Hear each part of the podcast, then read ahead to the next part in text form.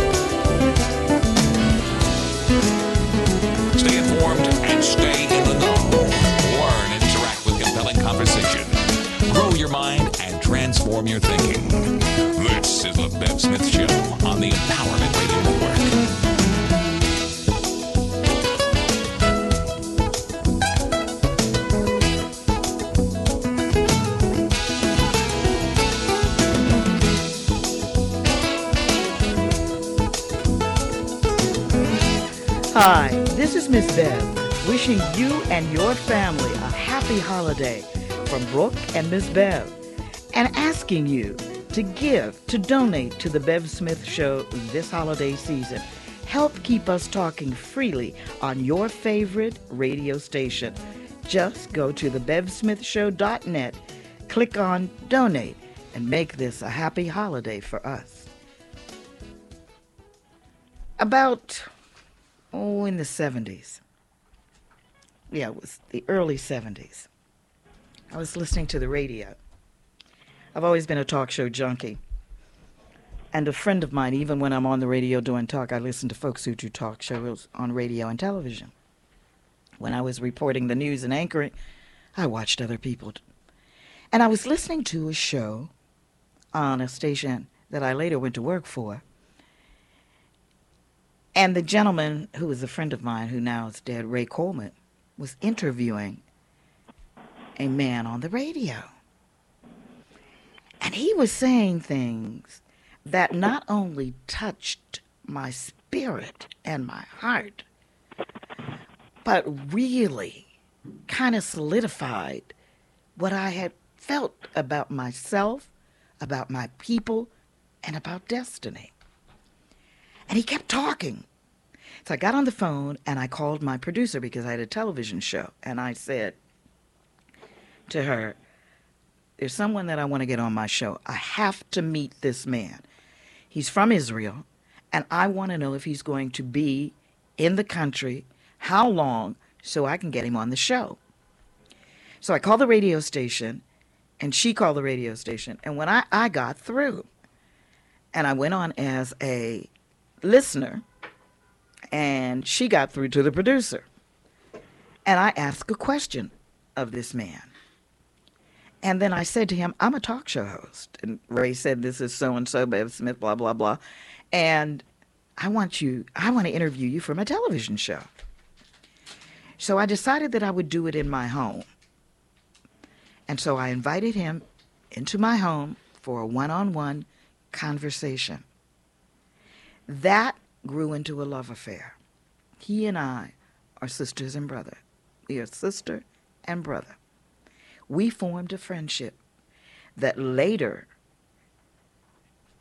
turned into a documentary about Africans in Israel, and it was unbelievable. I took 11 people. Bob Johnson and the late Deborah Tang, who was the program director, said, Take him. I called him up. I invited him to my home years later in Rockville, Maryland, when I was on NBC Radio and BET television. And he said, How would you like to go to Israel? Now, he had been asking me all along to go to Israel. But for some reason, I kept telling him no. This time I said, I'd love to go. And right at that dinner table, sitting with my brother, I called Bob Johnson's office and Deborah Tang. And the result is a documentary that you can still see, and you can see him on the air. A couple of days ago, I pick up the telephone. Shalom, shalom, my sister. I said, Who am I speaking to? He said, This is the prince. I started screaming. He'll tell you I started screaming because I just talked about him. Brooke and I, we were talking about them, wondering where he was. I hadn't talked to him in a long time. And I was talking to you, Brooke, wasn't I? And I was saying, I got to get in touch with the prince. We got to find the prince. I called every number that I had. But he called me. And I said to him, I want you to come on. I want you to tell us what's going on. I want you to talk to me about Chicago. I want you to tell me what's going on. And I want you to give us some advice before the new year on how we can get our people together. He is here tonight, and I want you to listen to him. And if you have children who can understand, pull them close because he has a story to tell. Please join me as we welcome a Boaz man, my brother, Prince Asiel. Thank you so much for joining us tonight, my brother. Shalom, shalom. Shalom, shalom, my beloved sister and my beloved family listening across the country and the world. I can't say enough about Bev because it was her who launched me to the international arena in terms of public relations. And to this very day, she has caused the world to understand the significance of African Americans who returned back to the promised land in fulfillment of Dr. King's vision the day before he was brutally murdered that God had allowed him to go to the mountaintop and look over and see the promised land. He said, I may not get there with you, but we as a people will get to the promised land. That was April of 68. In May of 68, we landed for the first time in 2,000 years back into that land, fulfilling not only Dr. King's utterance, but the utterances of Abraham, who predicted in the 15th chapter of the book of Genesis that know of a surety that thy seed shall be a stranger in a land that is not theirs, and they shall serve them and afflict them four hundred years, and afterwards I will bring them back to their land. Well, God has kept his promise, and Bev as one of those voices of God that continues to speak truth to power, but most of all, spiritual truth to God's people, wherever they are found and whatever their color is. I, uh, I, I, I'm just so happy, as you heard me say. I couldn't believe it. I just started screaming, and he's used to me screaming, so he didn't go crazy when I started. Because your story is the story that has to be told, and it is never told enough. So let's begin with who you were before the truth, who you were, what you were doing before Israel, and then you take us on that journey. This is a story, holiday story of victory, a story of miracles, and a story of how we can overcome. Who were you before Israel? I was one of those boys that you spoke about in your previous interview whose mother gave birth to a child and didn't know the depth of it but that child was given a middle name, Matthew. And I asked my mother, Why did you name me Matthew? She said, Because God spoke to me and told me that you would be a special child. Well, during my growing up years on the south side of Chicago, I began to notice that I would dream dreams that would have me saving people. I dreamed I was Superman. I dreamed I was one of those heroes that would always go after people who were in trouble. I didn't understand it then, but later on, when I was pledging the fraternity, the oldest fraternity in America, black fraternity, Alpha Phi Alpha, and one of the things that you do in growing up and going across what they call the burning sands, there was a part of the ceremony where you closed your eyes and a song was being sung, Go down Moses, go down in Egypt land and tell old Pharaoh to let my people go. I had an epiphany that night, and when I opened my eyes, I saw myself as one of those servants to our God and His people. And from that time, I was trying to develop into a political scientist and a lawyer so that I would begin to see how I could legally support and politically guide our people out of those turbulent days of the 60s and 50s and 60s where we were facing the racism of the South. And I knew coming up in the North that we had a different approach to what needed to be done. It's the Empowerment Radio Network. Get empowered. And we'll just talk, you and I, about what's happening in America. Inspiring, motivating, empowering. It's the Empowerment Radio Network. Well, let me get your definition, Mr. People Scholar, on what you call progress. Empower yourself so that you can empower others. This is the Empowerment Radio Network. Get empowered. Hi, thank you for holding. Welcome to the Bev Smith Show. Inspiring, motivating, empowering. This is the Bev Smith Show. Get empowered.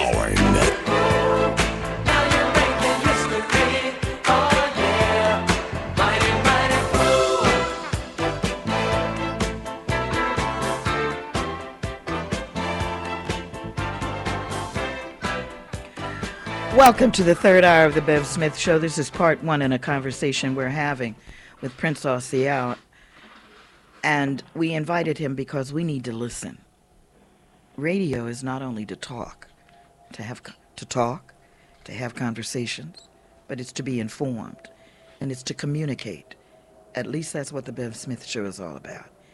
And I want you to listen to him because we need direction, we need a voice, and we need a strong voice. And Prince Asiel is a strong voice. The visit to Israel with the family in Israel changed all of us forever. We were at the Wailing Wall, and we're going to get back to his story. And we were there, and, and we filmed everything. We had gone there with the African Palestinians, yes, because after all, Israel is in Africa. And so when he returned, he was returning to Africa, the continent where life began. And so we were there, and one of my cameramen was an atheist. He was angry with God because his father in law had, had been like a father to him, and his father in law died before we took the trip to Israel. When we went to the Wailing Wall that night with the brothers in Israel, Prince, I don't know whether you remember him. Uh, yes, I do.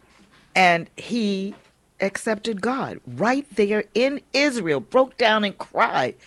And when I was baptized, and you know what happened when I went in that water, Yeah. uh, uh, that was uh, unbelievable. It's in the book. It's unbelievable. Um, the other cameraman started crying because what was going on in the water, and you prayed for him. And he's in the school of theology and is an assistant minister at his church. Hallelujah. yes, hallelujah is the word. Hallelujah is the word. Now back to your story. So you were one of those kids from the south side of Chicago, and you had a dream, and we don't want to we don't want to minimize that because we children will tell us dreams. Brooke is my godson, and he tells me his dream all the time. He says God told him to, to help save his people, to bring the word to his people. He does it on his own show. So you had a dream. You and had that dream told me I can't never forget Marvin Gaye making the album What's Going On. And one of the main tunes on there was Save the Baby and God is my friend.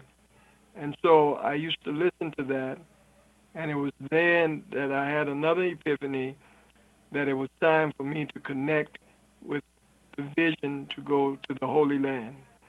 And I met a man named L.A. Bryant, later became Prince Shaliach, who told me that my destiny was tied with the God of Israel and the people of Israel, and that what I was doing I needed to stop because it was time to begin the journey back to the beginning and I didn't quite understand it then because I was not a Bible reader, but I understood spiritual things from a young age.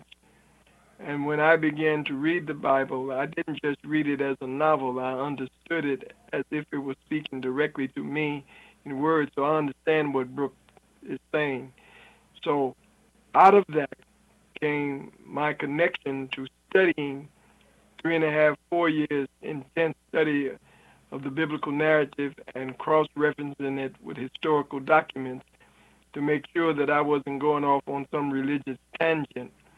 Because early in my life, uh, I lived across the street from the Honorable Elijah Muhammad's brother, the Pools, and I began to attend those kind of spiritual revivals uh, in the early 50s and 60s.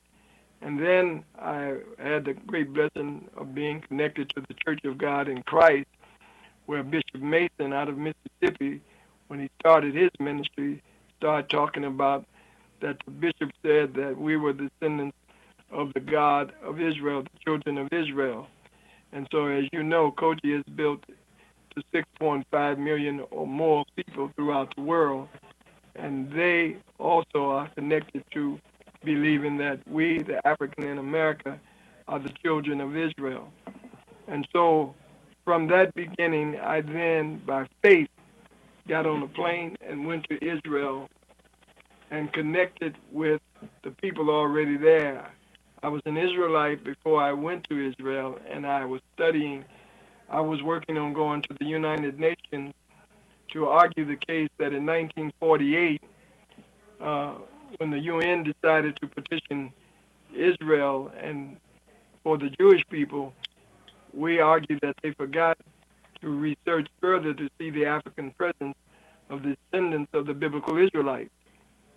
And so we were part of an organization called One Incorporated that began to develop that political and international strategy to give our people back their land, their language, and their culture. And so most people don't really know, know that Dr. Ralph Bunche, who negotiated that agreement, was an African American diplomat at the very highest level.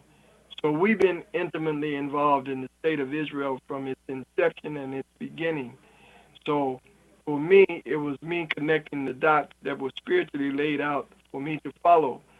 And by faith, I did that. I got on that plane with a pregnant wife and two little girls with $800 in my pocket and never looked back. I went there and left my middle class comfort zone in America and slept on a rollaway bed and in one room with a wife and three children. That's how I began my journey back. And it wasn't beautiful, but it was the most fulfilling time that I could do because now my life began to have meaning and purpose. And the reason that I called you, Bev, is that the Spirit was so strong that it said call Bev. And the things that you said to me on our initial conversation is a confirmation that you are who God told me you were when you first reached out for me in the 70s and I was invited to your home. So this journey is to confirm for you that you are part of God's redemptive process to the people. You're like the Queen Esther that you were called for such a time as this. It may not be popular, but it's prophetic what you're doing. And that you and other women like you across this country and across this world have been instrumental in my life and the lives of the redemption of God's people. And so about 10 years ago, I did a, a, a uh, piece, a treatment on Adam and Eve. I told I called it the confession of Adam and the acquittal of Eve. For more than six thousand years, the perception has been that the divine woman somehow tricked Adam, and I began to analyze it that it was self-deception, and so I removed that curse that had been put on women long before the Pope said that he forgave women for what they did. We forgave women and told them that we are now reuniting. Because if you understand Hebrew, when you're reading about Adam, the man Adam was put to sleep, and the woman was made out of Adam. She wasn't a separate creation.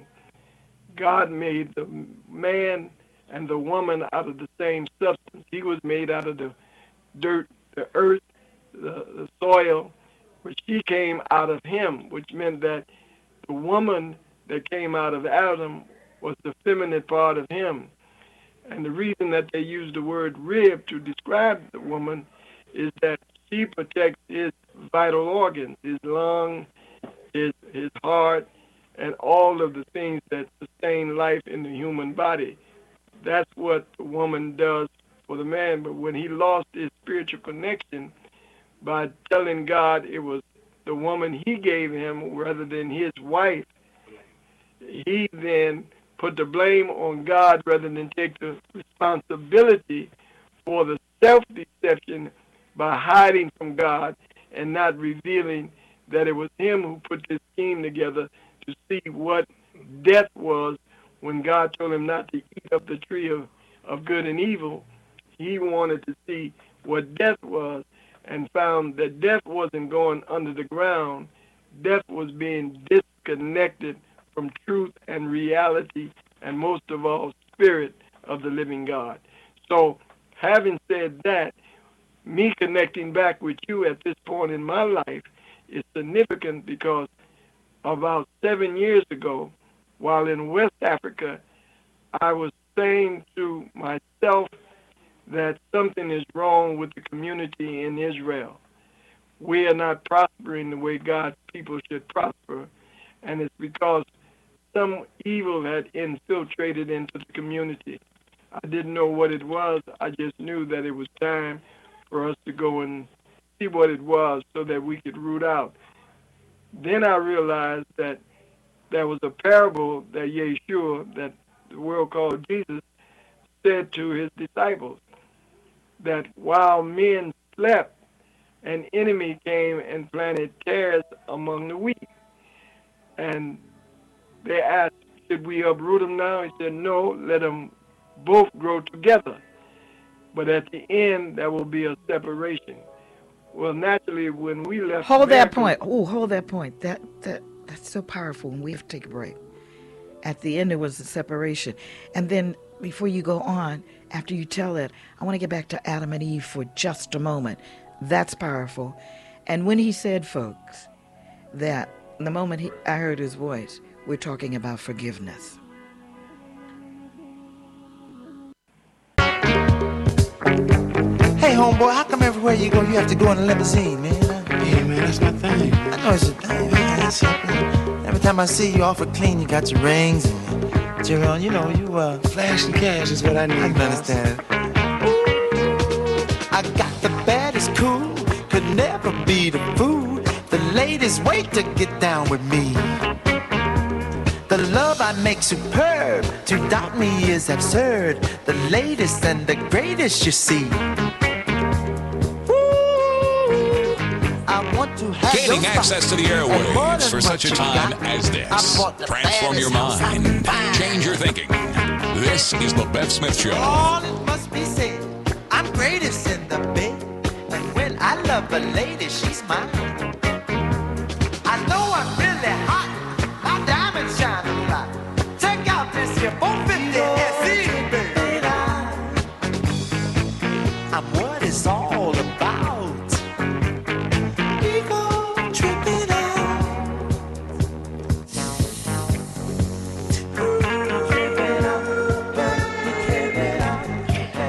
We're learning tonight, part one of a conversation that we'll have again before the end of the year. Probably tomorrow if he has some time. Because we're not going to have time to do it all. And then after we talk to him, because we're gonna, just going to listen, we'll open up the phones to get it off your chest Tuesday. We're talking to Prince Asiel, and he deserves to be listened to, and he deserves to be heard.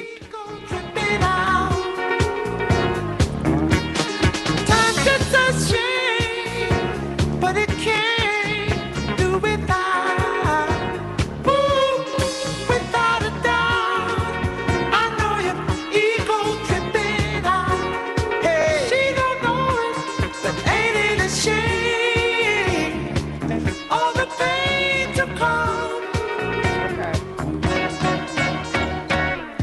Prince Asiel is our guest, and he's telling a story, and we're following the path that he took. Now, when he was telling the story, and that's my, we're going to take a couple of steps backward after he finishes his point because you need to hear what he was living like in Chicago before he heard the truth. And then you'll understand why he's making the changes that he's making. And you'll understand why I need him to help me get us to forgive each other in a ceremony where we can look each other in the face and say, Black man, I'm sorry. And the black man can look us in the face and say, Woman. That's why the prince's message about even Eve and Adam is so important. So we'll get back to that. Make your point. You were telling a story. My point is is that you hit the nail on the head. Forgiveness is the key. When I was set down by God last year in November, I went into the federal penitentiary because I was helping Africa restore its dignity. And I was told by the government of America that I needed permission from them to talk to black people in Africa that they didn't recognize. And so you mean I'm charged with not asking you if I can speak to a black man who want to save black people? And they said, yeah. But I realized that God needed me to be still to hear his voice. And so when the Spirit told me that I would, from that point on, hear the pure voice of God, four months later at Passover, I held a meeting with 12 men and myself, 13 of us. And they said, Prince, this is symbolic of the Last Supper. I said, no, this is the first supper of a new beginning for a new world and a new time in history. Because in 2012, myself and Sar Amiel flew up to Israel and declared the end of the Gentile world rule. We are now operating on the other side of Revelations. Revelation 22 talk about the new heaven and the new earth. So I'm saying to you, your call for forgiveness is the feminine balance of the call that the Spirit gave me. When I walked out after Passover, I told the brothers and sisters that the season called for forgiveness and that everything that anybody has done to you, tell them you're sorry and you forgive them. I said it to the women, to the men, to the children that I've known. I said it to the people in Israel. I went on national television and said I have no issues with Ben Ammi or any of the people. In fact, I'm com- recommitting myself to my God and His people to continue to be a servant. So you're absolutely right, Bev. Forgiveness is the key that's going to turn all of this around because we're at a point in history. If you go back to the fifth chapter of the book of Daniel, the handwriting is on the wall, and it's saying that God is judging the world. Not man is judging the world, God is judging the world. And the name Daniel means judgment, spiritual judgment, but it means mercy that God has sent messengers to the people to let them know what time it is. So your hurling the voice of forgiveness is the message that I want the people to hear. You're not just talking about it in some ethereal way. You're talking about it in a very prophetic way. And I come to bear witness of you and those like you that it is time now to return back to truth. Let's step back for a moment, and then we're moving forward because we're going to talk about what happened when you heard the message, what you were doing then, the two lives that you were living and how you changed your life, how Israel became your home. Because, I, I mean, when you talk about snakes, I told you the other day, I don't think I could have made that journey. I'll meet you in Israel when you get there. Because that was unbelievable the way you had to live on this God journey, because that's what it is. And people are afraid, in my opinion, to say, God told me. Now, they will call a 1 800 Give Me Your Fortune. I, I love to hear some of these horoscopes and things. It's entertainment. You know it's entertainment. But Of there course. but there are those who can look at the stars. They were called wise men when when Yeshua was born. I was Right. there. You took me there. I was there. And so we have to say that in these times, before we get to Eve, in these times, before we talk about Adam, because you made some profound statements, because you said that Adam, you know, we always think that the woman was tempted by evil, who was a fine man, who rapped. And she heard the rap and she took him back, and her rap was so heavy, and you were so weak because you were African that you just surrendered, dear. You just did what the angels of his dominion did. You just had to lay with the human woman, and you just did it. And that was not what you were supposed to do. And they see that as the crime that caused us to be in. And that's all we're taught. But the real deal is what you said, Prince. You said they ate from the tree of knowledge. And that was the punishment they got. That was what I learned in Israel. Did I learn the right thing? You learned not only the right thing, but let me give a little more clarity to it. It was self deception of Adam trying to outwit God because he thought that if he put the woman up to go talk to the serpent that he wasn't supposed to talk to because he knew it was a tree of good and evil, that he could have plausible deniability. So when he was confronted by the Creator saying, Why were you hiding from me? It said, The woman you gave me caused me to error.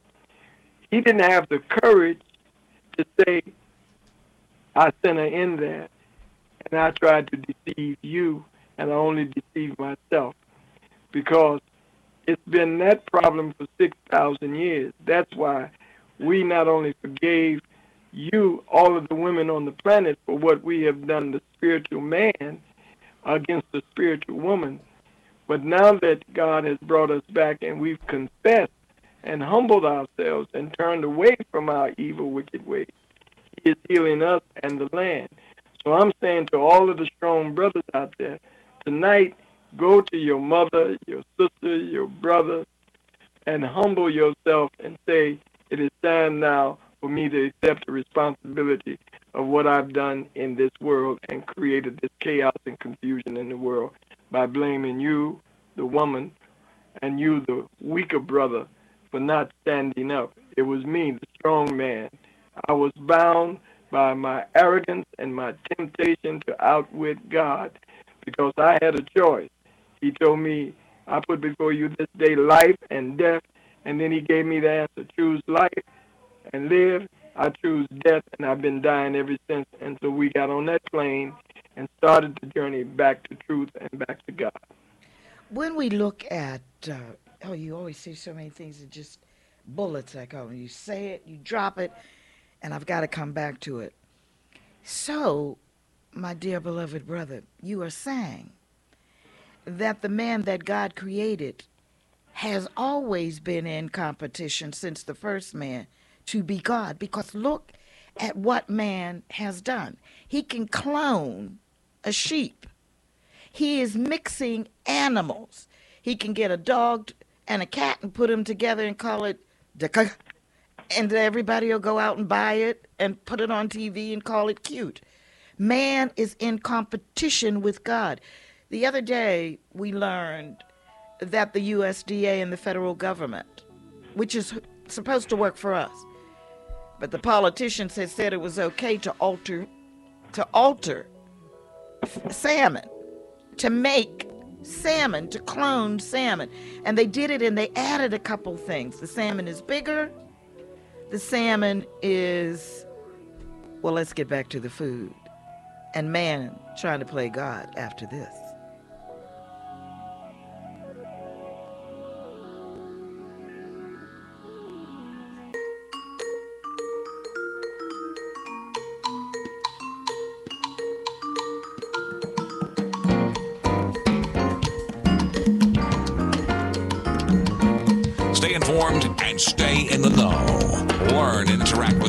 Conversation. Grow your mind and transform your thinking.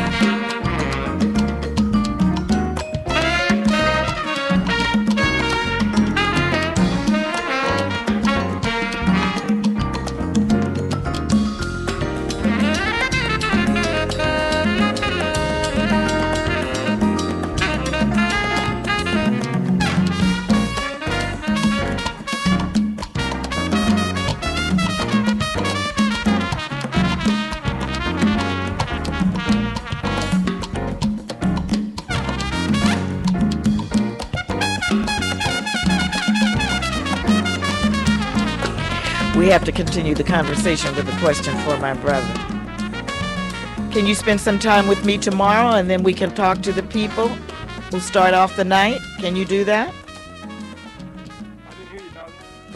I'm saying before we get back to man playing God, I want to ask you, can we spend some time tomorrow?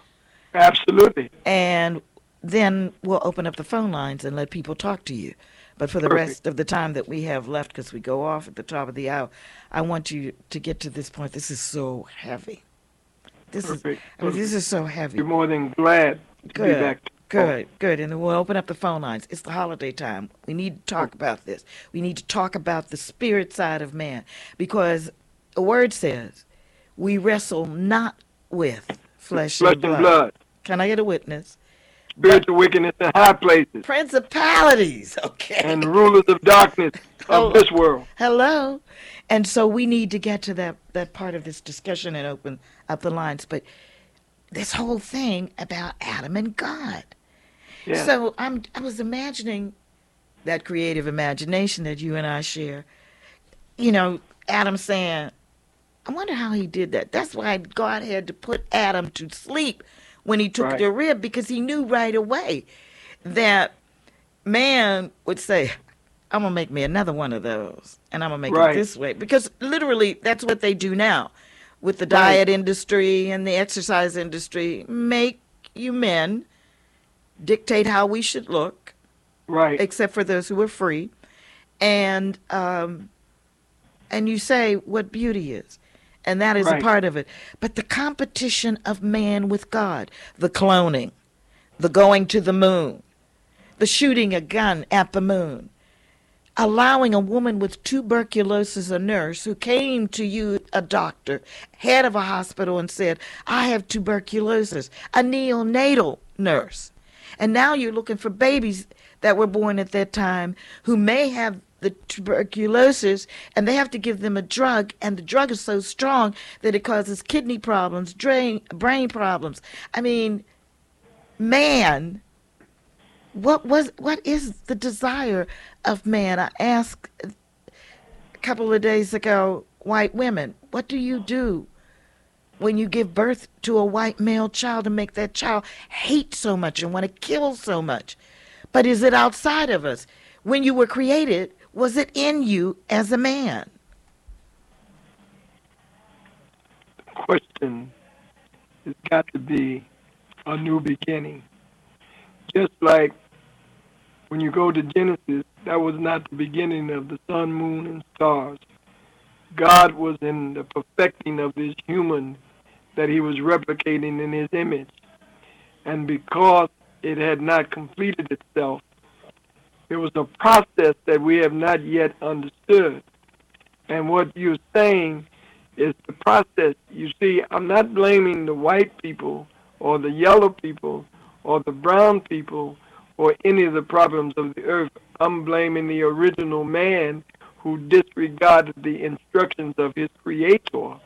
So subsequently, he let loose a spirit that did not want to be guided and properly developed to its maturity.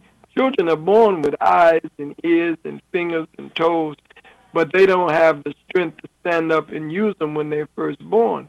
It is a process to be able to get the children to walk. It's a process. Children are born with teeth, but they don't come out until there's a time in which they come out. The right and wrong of understanding your brain does not begin to develop until you in your early 20s to know the difference between right and wrong. They don't understand this process called human development into God where God was talking about in the 82nd Psalms, Know ye not that you are children of the Most High? And in, in Ephesians, that you talk about put on the whole armor of God, there was a reason why you had to have the breastplate of righteousness and the shield of faith and the sword of truth and the helmet of salvation because your brain needed to develop so that you would know what salvation and redemption was for the world you were to be a guide to the people that don't know. What you asked that white woman, she can't tell you. But you got it inside of you. That's why you on the radio today asking the question to get the answer from those like myself who have been born for this day and time. The writing is on the wall. Daniel was a Hebrew. If you go back to the book of Daniel, you'll find it was the Hebrew princess that was taken into ancient Babylon. It was the Hebrew prince that explained to the king that he would be the ruler. God, his God, was ruler of all mankind. I'm saying today there are those men and women amongst America, such as yourself and others, who now are the vessels and the vehicles to articulate how America and the world can turn itself back to sanity and harmony with the creative universal force called God. So, you're telling me that the answer to my question, did you come out saying, I can do what God did, is that Absolutely. man must be born again. And that is scriptural in Hebrew. Yes. It is scriptural. You must be born again. Absolutely. So when this time we're talking about the spiritual birth, but how do how do you get? And we're just talking about Adam. We haven't even got to Eve. We haven't gotten to Eve. How do you how do you do that with mankind when the species itself ha- has been cloned by Adam? You see, it's simple. That was a question asked of Yeshua Jesus.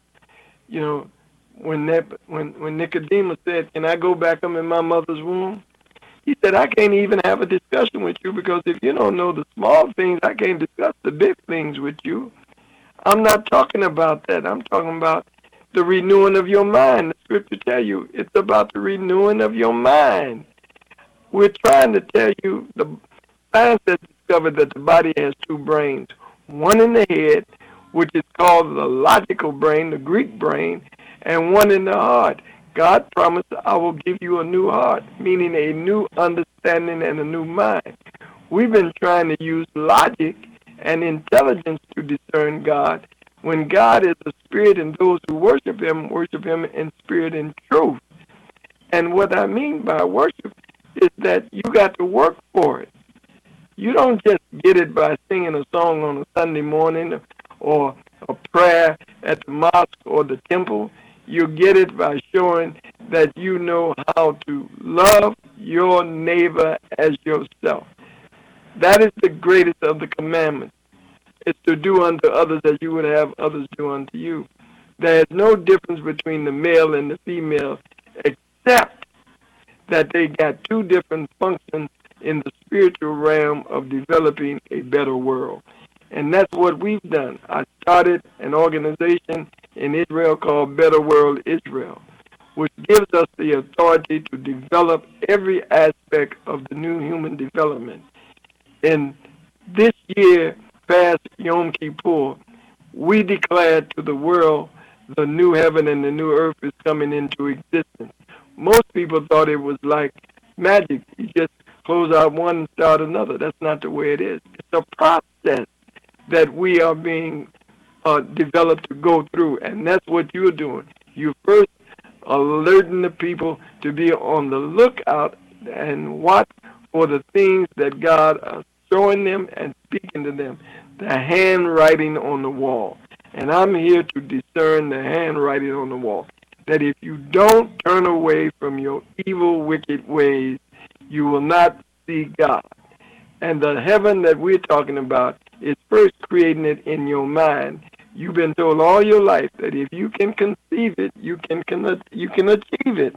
And I'm saying I've conceived the new heaven, absence of ignorance, violence, pain, disease, and all of the destructive nature that the lower man and woman have perpetuated to this very day. We've been talking to Prince Asiel, and he's talking about a new concept, a new world. It is so possible. It is so possible. It is so possible, my people, my beloved people. It is so possible for you to rise up and become God's child again. So, part two tomorrow, we will pick Yeah. up and we'll get to the journey. We'll open up the phone lines and we will talk to the people. And you just will spend, how about spending the whole three hours with me? You got it. We and got that's it. too short. And uh, can I get a witness? Well, then we have Hallelujah. to. Then we then we have to do something about that, which is what we're talking about. As the new year comes, we have to come together.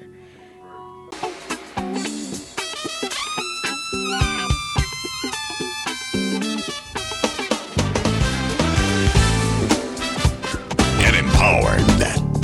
Inspiring, motivating, empowering. This is the Bev Smith Show. Get empowered.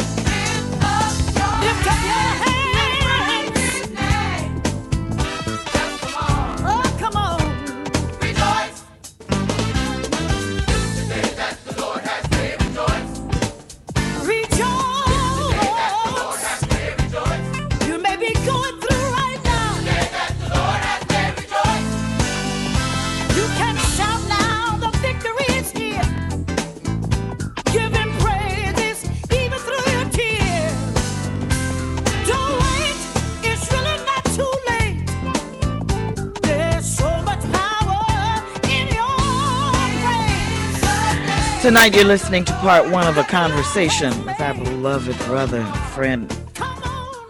I'm so glad God picked this time for him to come back into my life, Prince Asiel. Part two tomorrow. You can say that it's our holiday gift to you, this conversation. From Brooke and Miss Bev, from Bev and Miss Brooke. Miss Brooke, where did that come from? Thinking about your mother. I wanted to add her and my mother. And so why don't I do that? Brooke's mother, Beverly. My mother, Isabella. This conversation, this conversation is needed for us. So, you know, get ready for part two tomorrow. It's a holiday gift. Wake up, African. Wake up, mankind. This is the day. We got to change our ways, be reborn. And the prince is telling us how. Part two tomorrow.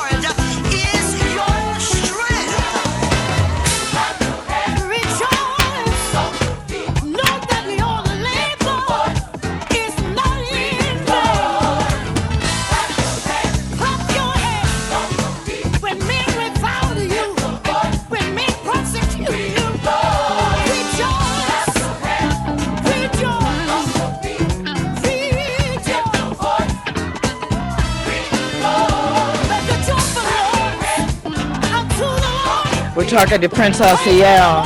And before we say goodnight and not goodbye, he'll be back tomorrow. We ask a question because for me,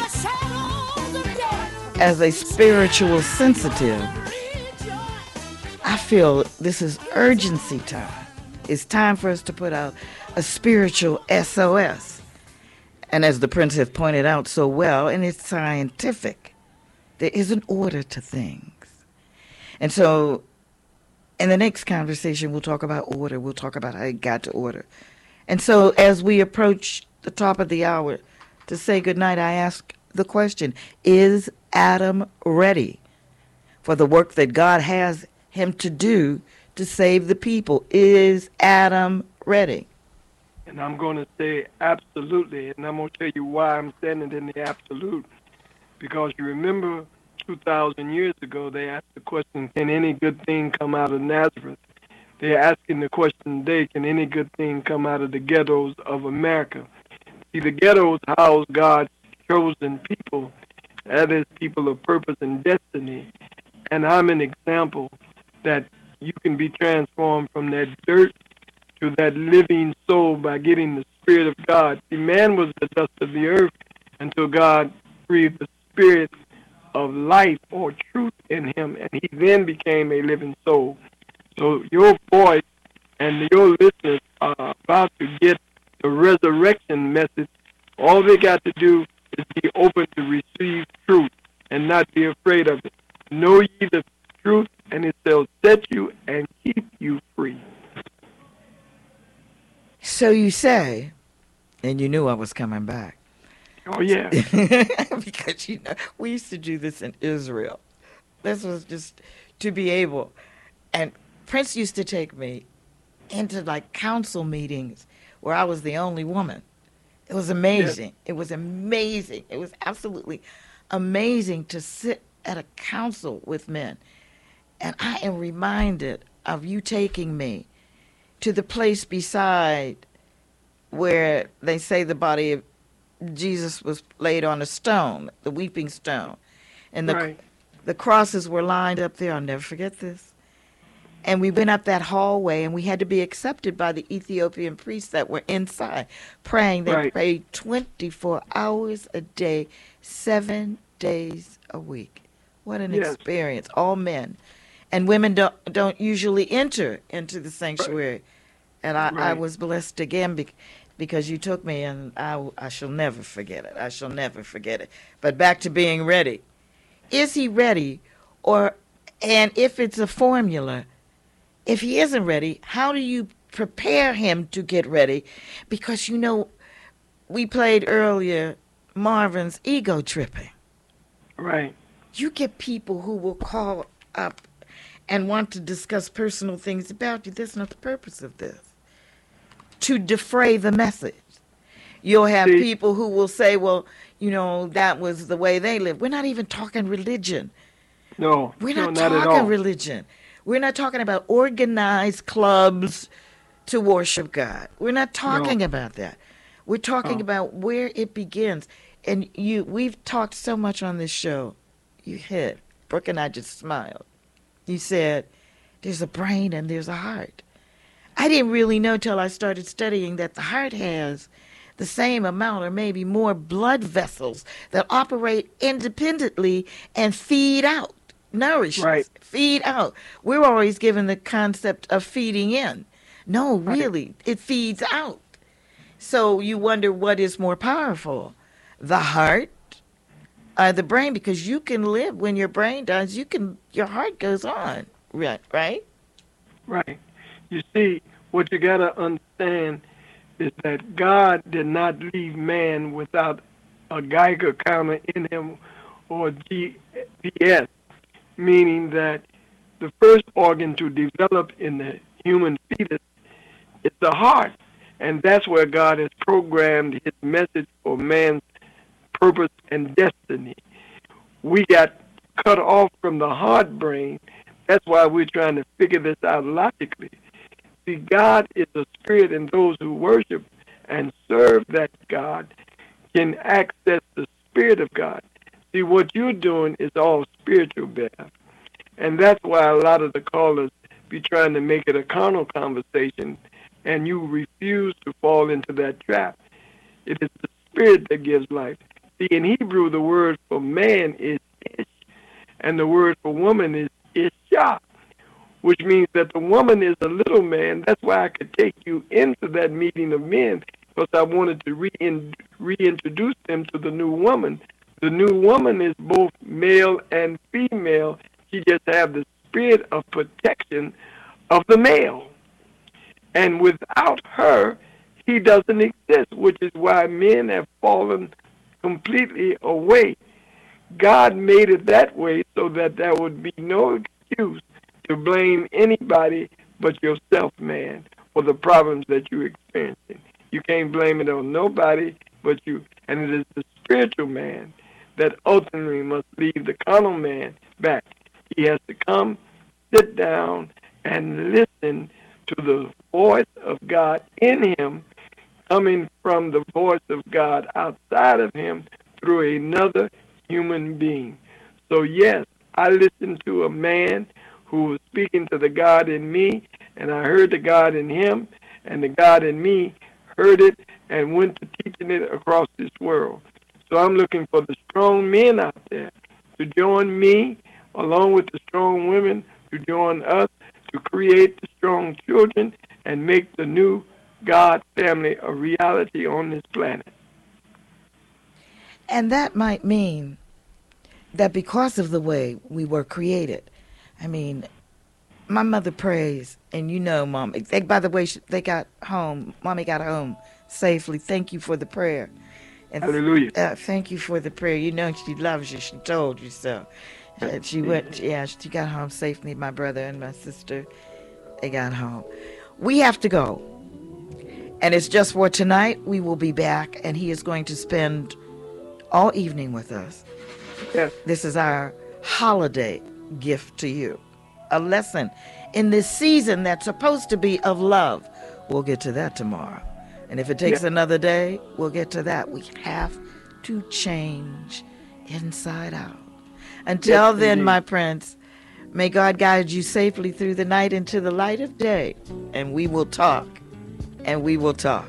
Okay? I love you forever, my Bev, and I love God's people and my people out there. Till tomorrow.